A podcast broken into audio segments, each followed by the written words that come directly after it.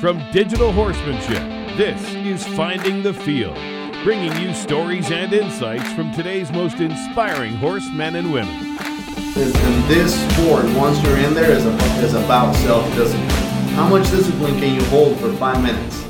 I'm sitting here with Chuy Chavez of Chavez Performance Horses. Chuy is a horseman, a reining trainer, father, and a husband. So you have a beautiful wife named Abby and a beautiful baby girl, Audrey. Mm-hmm. And she's what? She's coming up on a year old? Yep, she's eight months. Eight months old. And I just saw a video of her riding a horse this week and clucking to the horse. So uh, she's quickly being indoctrinated to the lifestyle. Yeah, she hangs out a lot at the barn, so I think she hears a lot of clucking and kissing, them. so she kind of catch up to that quick. Yeah, and Chewy has a really interesting background. He started working with horses in Mexico, where you're from, and then you came up to the States. You worked with some stock horse trainers, ring cow horse trainers, and then you worked under a horseman named Warwick Schiller. Yep. I'm sure many people have heard of Warwick. Chuy has really been making waves here on the West Coast. He's been successful and his clients have been successful. I think, but more than that, the reason I wanted to bring you on here and introduce you to our audience is that your passion for the sport is evident to anybody who meets you. And I think that's refreshing to a lot of people. You're you're very ambitious, but you you love your horses and you and you love what you do. If you guys want to learn more about Chuy, you can look him up on his Facebook page or go to his website. So ChavezPerformanceHorses.com or Chavez Performance Horses on Facebook.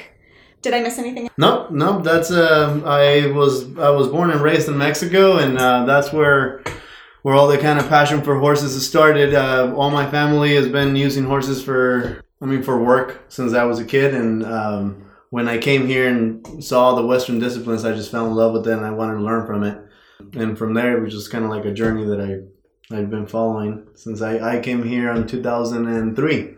What kind of work did your yeah, my family, my, my father and uh, and my grandfather, they uh, we had a lot of cattle, milk milk and meat cattle, and uh, we did cornfields and, and agave for tequila. That's where the love comes from. and uh, awesome. Uh, we raised the cattle since they were babies um, breed them, uh, use some of the ones for meat and and the the females for for milk, and just kind of use the, the horses to move the the cattle all around through our town and from from from place to place. From working with those ranch horses, I mean, there's there a story that you remember either as a kid or or getting older that made you go like, wow, I really enjoy this part of it, working with the horses.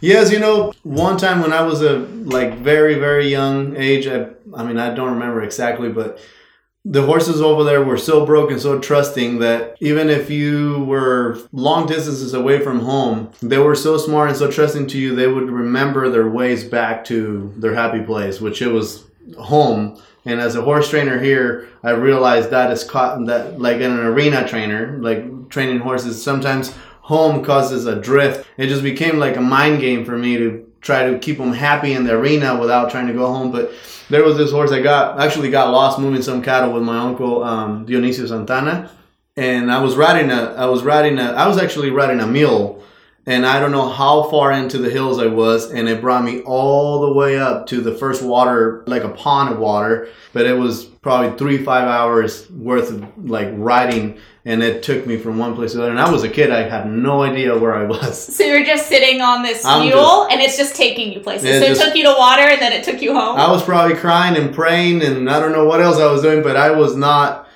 I did not know where I was. I, it was all on him. How did that happen? You know, I, I think I took a little trail to go and look for some cattle on one, one side of the hill. And I'm sure my uncle told me where to go, and I probably took, took the wrong turn. And I ended up pretty lost in the middle of the hills and the, and the trees, and there was a lot of uh, cliffs. And then I started taking too many turns, and I was lost, like for a lot for a long time. And and I just put my hand down, clucked to her and uh, to him, and it took me all the way back to where I was. So you had to put all your trust into your your mule. Yep. Is that something that you you try to do do now with your horses? Yes, I I think I um I try to I try to put that in my horses like where I give them a place to be or I give them a responsibility and when they learn it really good and I know they're being honest I just like to pitch them loose and, and let them drag me wherever wherever I've been telling them to do it. And the reining, if it's a circle, if they know where there's a line of travel, I just I just trust them. I try to.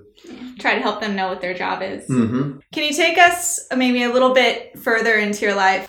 Okay, well, my my father was uh my father used to be here and back, and I, I was raised by my mom and my grandfather. My father filed for all our paperwork and stuff to come here, and they brought us here to get some education. I came here when I was 15 years old Okay. in August of 2003. So, was there a moment where you said, "Okay, I'm going to be a horse trainer"? You know, since I was a kid, I always liked it, and I, I had that as a as a goal. My grandfather was um, was a very good horse trainer in our in our town in our community. Um, his name is was Juan Santana, and uh, a lot of people knows knows of him.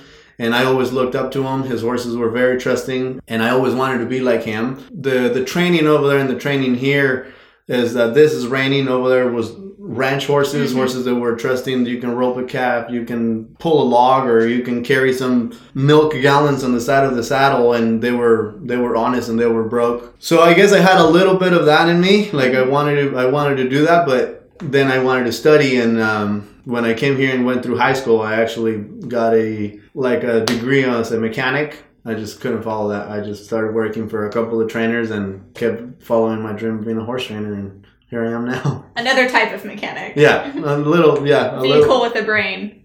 So then you went off, you started working for trainers. It sounds like that was kind of a natural thing. Tell us how you connected with Warwick Schiller. Warwick Schiller. Actually, there was a, a cousin of mine. His name is Miguel Lomelli. He uh, he started me with this. He I, I was still doing some ranch horses and um, just following like lyric horse training, and he started introducing me to a guy. He introduced me to a cow horse trainer. His name is Tommy Songroth. I went and followed them. Uh, Billy Roan was part of the big community here in Salinas, and um, a friend of ours brought us to this horse trainer that was in Gilroy Gates, and I came to watch what he was doing and seeing what he was doing with the horses. Then I knew it was just different, and it was the horses looked uh, really really cool, and I wanted to learn from him. So I actually talked to him and I asked him how much would he charge me to teach me what he was doing, and I started working with him pretty soon after that. When you watched Warwick work with his horses that day, was there something that you saw in particular that made you want to work with him? He was working on a big horse, and he was so supple and so willingly guided like a little horse. And I knew there was a lot of hap- like a lot of a lot of things happening there that I didn't know how he was doing them. And then he had a big way of teaching. The first day I went there, everything he was doing made sense to me. Like everything he was doing made made a lot of sense of how he was explaining it. So it was. Um, I think that's where I, I love teaching. That's where I get it from. Like he he's a great teacher. I just love learning from him because he was he he just everything he says it makes sense. Can you take us to a specific example of when you were working with Warwick and something you learned? Maybe you're working with a particular horse. Yeah, like for example, if one of the first things he said, and this is a big theory I think he follows, is he'll make the right thing easy and the wrong thing hard, and that's Warwick's thing. Like, for example, a horse wanted to leave out the gate, as simple as that, because he wanted to go home. So he would make it super simple. He would let them walk out the gate as soon as they step out. He would get to work and let them know home is not a good place to be. They're arena horses, so he wanted to change his mind. He went outside the gate, work them a little bit. As soon as they went back in the gate, he pitched them loose. And the horse started wanting to make a decision on his own. He left the gate, take a hold again, work him gently, just do whatever he needed to do outside, walk back in the gate, pitch him loose. And then I was sitting there, and the horse, next time he walked towards that gate, he turned his head and went away back into the arena. And I'm like, oh, that's like that was that was pretty interesting to me. It, it just started started started to see kind of how he made the horses actually change their mind and think of their own, and I liked it. I liked it a lot, and and I mean from there, all the program of his expands. But um, it, it made it made a lot of sense to me what he said, making the right thing easy and making the wrong thing hard. And I, I just kind of followed that, and and then slowly modified it to my own thing, and it's been it's been fun. I mean, how has that impacted your reining program? I think it makes a big difference because I apply um, all the horsemanship that I learned with Warwick with my two year olds from the very beginning. I think before being a reining horse, they need to get broke and trusting and um, they learn how to learn. There's a lot of there's a lot of things that we do at the beginning that would teach the horses to start making decisions on their own. And from there i take that into the into the arena. I mean something he said i, I don't remember who, who he told me he learned it from but he says in order to make a great horse you need to have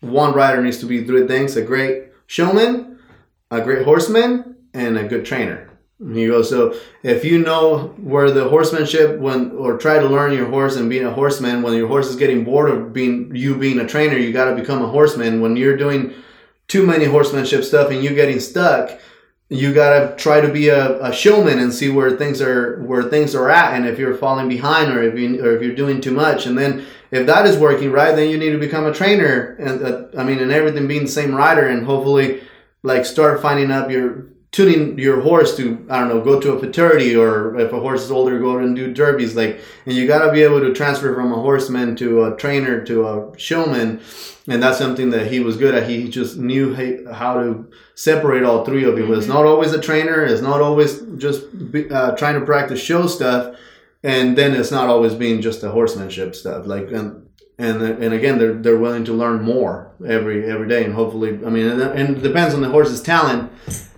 is um, how much they're going to give to you in the in the pen.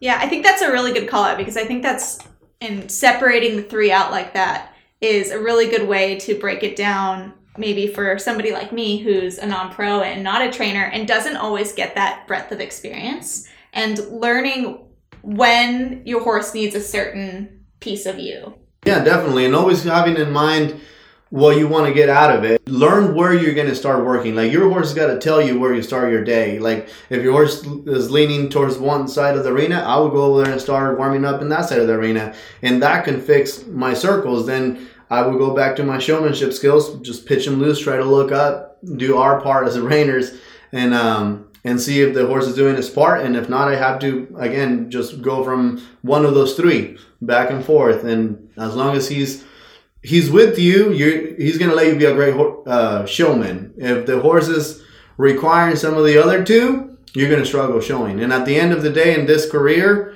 um, you got to be able to run hard with your hand down, looking up, and not thinking of everything that might fall apart in the middle of it.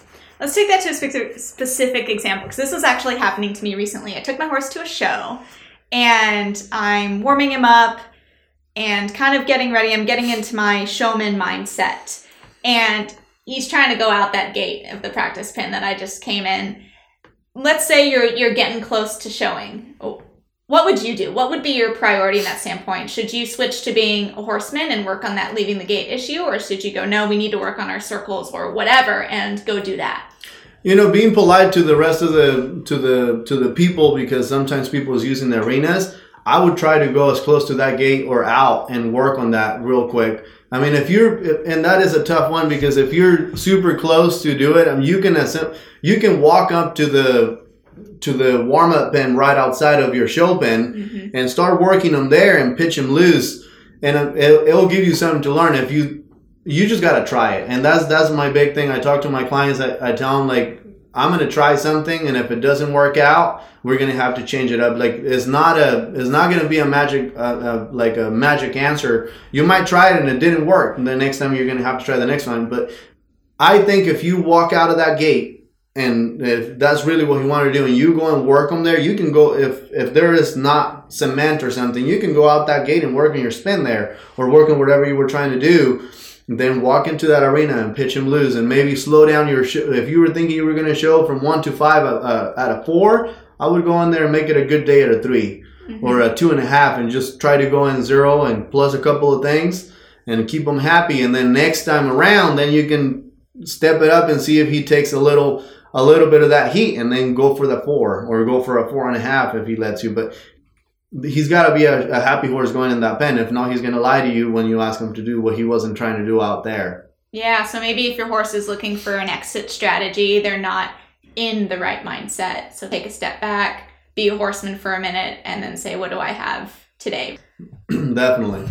And keeping, I would say if you keep that in mind, from the moment you warm up, if you pitch them loose and you start doing your circles, they start telling on us a little. They start telling if they're going to lean And I mean something super simple like if if I'm not gonna walk out that gate, if I'm loping and I feel a little a little lean there, every time I go by that gate, I just kind of wave my legs and make them go forward, and then I let them leave them alone in the rest of the circle and just kind of start making them when they're having a thought. I, I start just kind of working on them and say change your mind, like we're we're staying in this arena, and pretty soon they just they just melt in that circle and they want to go with it. Yeah, all the way back to kind of what you were talking about it, helping the horse make their own decisions.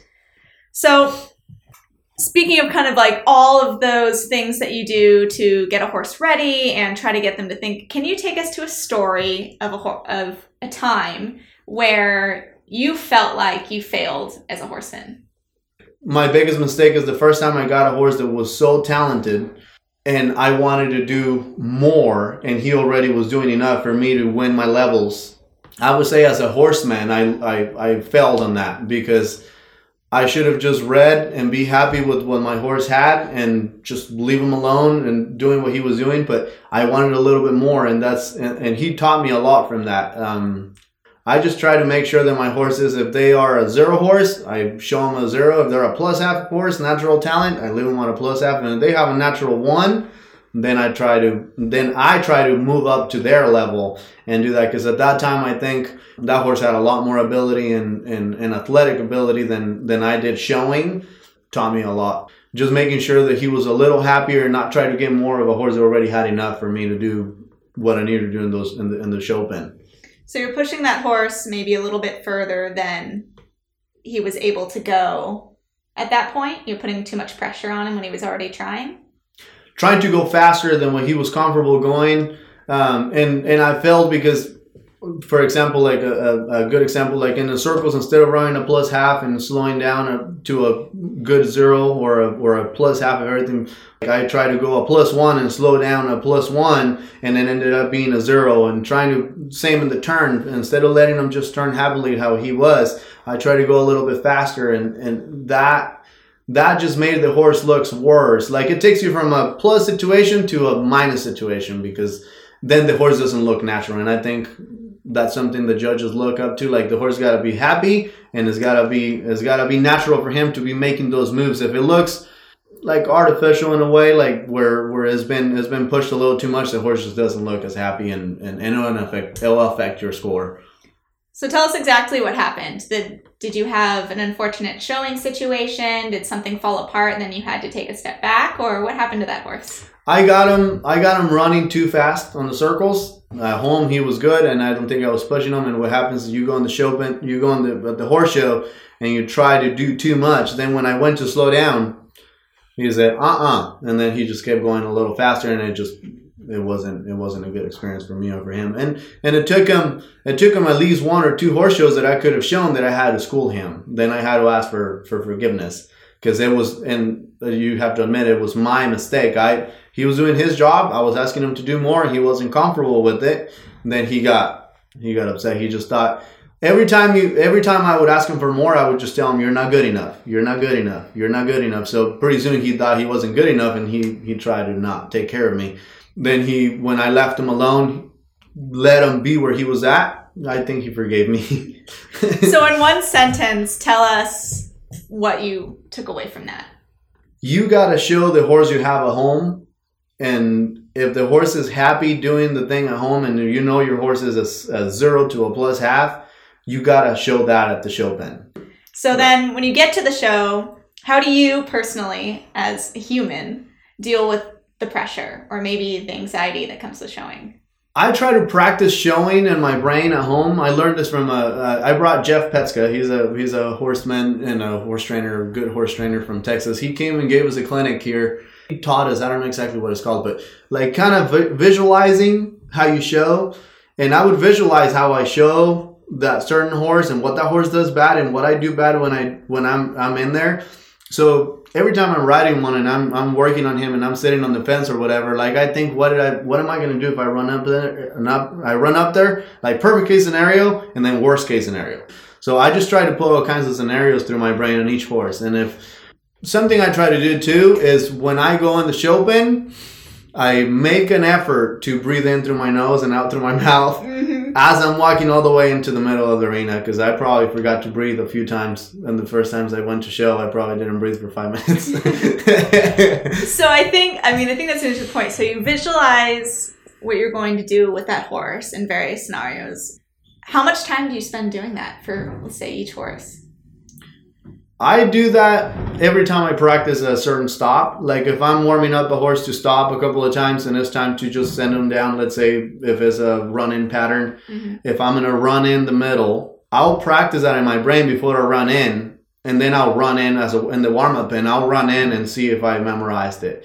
It's gotta be fair for the horse. I gotta do more practice in my brain than I can do it on him because uh, you can leave your good show horse in the pen, in the warm up pen.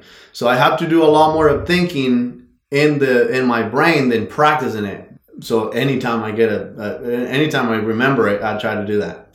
Yes, I think for all the the reiners out there, what we say and what I hear a lot is we have to memorize this pattern and we have to remember the pattern and we have to make sure we don't go off pattern because if we go off pattern, it's not worth it. But then we have all these other things to worry about. My horse leans here and they do this and they jump out of the spin and they take off in this rundown and all of those little details. How what would you recommend for reiners or anybody else out there who has to do a pattern? How do you get all of that stuff straight in your brain? you have to narrow it down to what is the best two or three things that your horse does and just don't even think of that. And then just know picture it in your brain like you're to be looking at for example if it's a reining pattern uh, be looking at where you're going have that line of travel that those judges are looking at and in the perfect world make sure that you're not getting on their way. And then on the bad on the things that you know your horse might need a little bit a little bit of help just don't pick two more than two things. Like I try to pick, okay, if, if what is the worst two things that may happen in there, and um, and I just focus on those two. The rest of them would, would just kind of fix themselves. But if if um, if you just focus on two things and not more than that, your brain stays fresh. If you start thinking of too many things that can go right and wrong, your brain over. I think for me at least, it, it just it, it it just starts going too fast. So I try to make sure that I don't think of the like once everything is good and I feel I think everything is going to work out, I don't even think of that. And then if I know there's more than two things that are not going to go right, let's say there's four things that I know my horse might need help with, I leave four I leave two away and I just think of two. And um and the rest of it just I mean whatever happens happens. Can you tell us a, an example of a horse that you've shown and kind of their two things? You know, I have a I have a horse. He's super talented, and um, and there is there is a couple of things that he was doing. For example, one in his in his slowdown, and and I think a lot of it a lot of it was going to have to do with what I was going to react like. And a couple of times that I didn't think about it, and I went to slow him down, I picked my hand up unconsciously. And when i saw the video i mean I, I took a hold of him and that that took it from a plus situation to a minus situation. And the next time I went to show that horse, I, I really thought and focused and practiced when I slow down to just really think of releasing my hand down and give him a fresh mouth and give him an option to slow down. And if he didn't, how much I was going to pick up on my hand.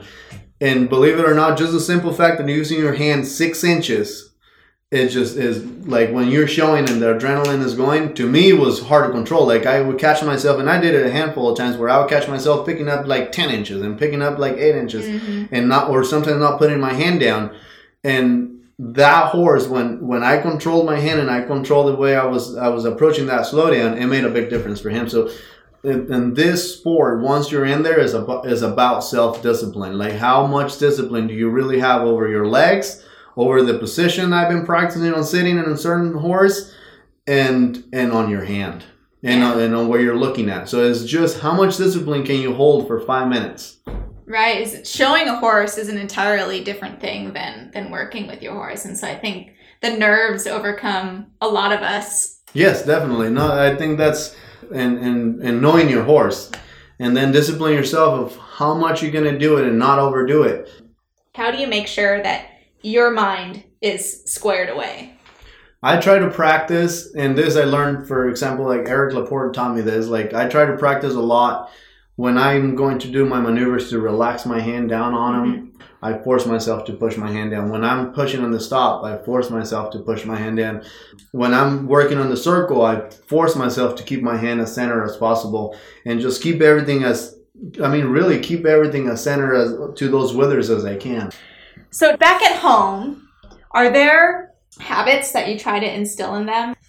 You know, I try to I try to follow the program, especially closer to the horse shows.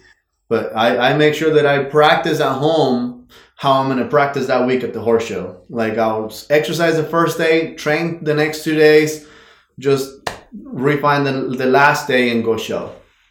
So when you pull that horse out on a Monday, how do you check in with them to see where they're at? I put, put my hand down on them and ask them to walk trot, see where, where they're at mentally. If they're have too much energy, we'll go from that. If they're bored to be in the arena, we'll fix that. And if um, if they're willingly guided, they'll have a super simple day and just get them ready and warmed up for the next day. Talking about kind of your program there and, and how you get horses ready, what would you say your trainer superpower is? What's your specialty? I think I love uh, coaching. I love teaching, and that goes for horses and uh, and people. Like I really enjoy teaching a horse something new when they finally get those steps like it, it, it gives me a good feeling about it and same goes for for clients I, I just I just love teaching. I've, I've done that through through my um, since I was a youth. I, I taught little kids on martial arts, and I just love to see their first new thing they know how to do. And same uh, same with horses, especially young horses. I love riding young horses. Uh, For the humans that you coach, what's something consistent that you feel like you're you're telling your students? I tell them to do as I say and not as I do to make sure to uh, to make sure that they um they simplify more. Like we break it into months when we don't have a show season, we're, we're off show season. I try to teach them how to train a little bit. When we're into show season, I try to make sure that they do the least amount of training. And I keep reminding them to keep their hand in the middle, keep their horses straight, making sure that they are that we are out of the horse's way if the horse is doing their part. And so many things can go wrong if you stay out of their way and you stay with your horse center and between you it just makes your life a little bit easier.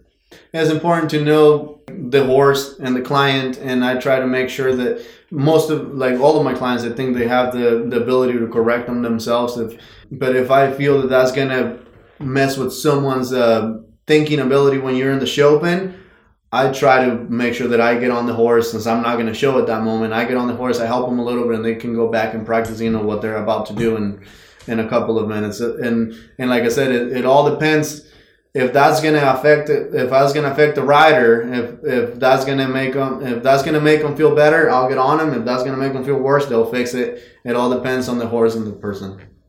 Is there something you see consistently with your non pros that is there something that they do or something that you tell them to do to get particularly ready for that?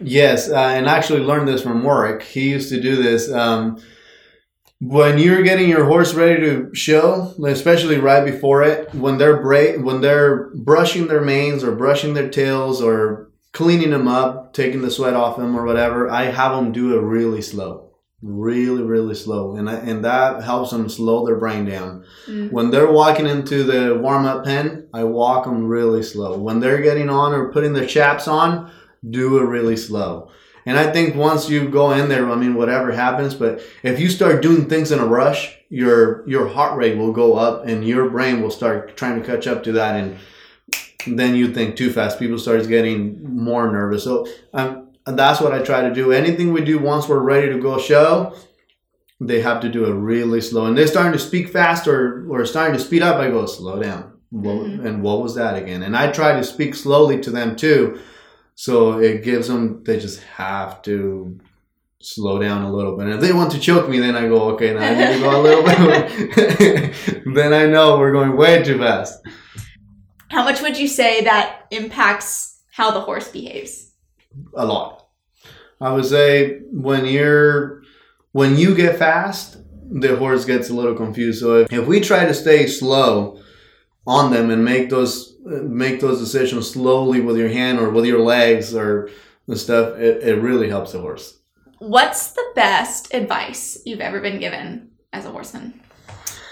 So I would say one of the best ones, and like I said, a, a lot of my friends have given me a lot of advices. So it's hard to pick. It's really hard to pick from all of them, and um, and I love them all, and I hope everybody keeps teaching me. But uh, the horseman that came here, great showman too, Jeff Petska, he put it this way. He said, just think of it like this: you being the boss, the horse's mouth being the foreman and you having four guys working for you. Okay, because everybody punishes the boss, the the foreman. Okay. Because and most of the times when something is not working, is one of those four guys on the ground. I mean, it just made a lot of sense to me. Um, a lot of people always goes to the mouth to get their feet to work, and a lot of the times it's just the feet that need to do a job. I mean, the, we're paying the judges are paying us to perform very efficiently for example, a, left, a, a, circle. And if one of those guys is not doing their job, is blowing a shoulder out, that it could be as simple as that right guy in front not not trying to catch up to that left guy or slowing down that left guy a little bit. It just made a lot of sense for everything I do. He just says, just don't kill the foreman. He says, just don't go to the foreman all the time. Um, he just, he just, I mean, it, it was something that he that he said, and it just kind of stuck to me. That's a really great one. I've never heard that one before. That's a really, really good one, think. Do you have any personal habits that you feel like make you a better trainer? Something that I try to follow and it will make my horses happy. Like I try to be super fair. Like I don't want to. I am not like giving my horses candy every day, and I'm not beating up my horses. I want to make sure that they know their job 100% and i try to be very very consistent like i try to be very consistent on my on what i don't like them to do i try mm-hmm. to make sure that they know that's not the right thing to do they, they, they and they know when they're doing the right thing they've been left alone and they're hopefully happily doing it i would say that is something that that i try to follow just being very consistent at when to tell them what they're doing right and where to tell them where they're doing wrong, like most of the time. Yeah, not change them up, change no. it up on them all the time. No. So we're almost out of time, but let's maybe do a few quick fires here, and you can answer really fast, and then and then we'll uh, we'll say goodbye. So, do you have any superstition when you go to show, or? Yeah, I do. I I don't let anybody put my polo wraps. I I don't care how busy I am. I'll make sure I polo wrap my own horse. What do you look for in a great horse? I think a great horse for this discipline that I'm doing now is their conformation. I, I love a horse that has a pretty pretty symmetrical conformation, a good trapezoid from from their neck all the way down to their to their to their back. And I mean, anybody that has done reining, the Loomis trapezoid, for example, that's something I learned when I was a kid, and I followed that, and and I've done, I've kind of gone against it on horses, and that they're just cool and it doesn't work out. And every horse that is put together and a good mindset, but any horse that is put together right will do his job. And, and it's not hard for them. They're they're built to do it. Guys, gals, if you don't know what he's talking about, maybe maybe look it up on Google or if you see Chuy at a show, come up and ask him to show you. One of the first times that I met Chuy, I was hanging out at the barn and he pulled a horse out and he was showing a bunch of people this trapezoid and he took a lead rope and he and he measured it and he showed everybody. And it was the I was honestly I've been in this industry for a long time. It was the first time that I'd ever seen anybody do it or expl- explained it in that way or really honestly even heard of it. It's like I can look at a horse and say that horse has good conformation but I wouldn't be able to talk about the trapezoid and measure it out in the way that he did. So maybe maybe pull him aside and have you have him show you. It's it's pretty cool What's a tool or an approach that is working for you and your horses right now?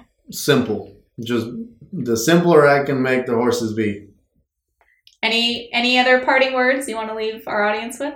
Like and whenever you go to learn from someone, you gotta be fast to listen and slow to talk. That's that's something that I learned from Tommy. Tommy Songroth said it in uh, in Miguel O'Malley again. He they told me whenever you want to get better and you want to go to another barn and learn something, you got to be fast to listen and slow to talk. Really good advice. What are a couple big shows where we're going to see you this year? So this year we're gonna go um, to Cactus Reining Classic in Arizona, and then we're going to NRBC. That should be a fun one. Um, then we have a couple of good futurity horses for the wild card, and from there we'll go to Reining uh, to to the Derby, and then Reining by the Bay, and hopefully the. After. Oh, High Roller, and then uh, there is a big horse show they put up in in Arizona, Best of the West, and then from there we'll go to the Futurity. Busy year. This will come out definitely before the Derby and before Reining by the Bay, so so keep an eye out. Thanks, Joey. Yeah, thank you.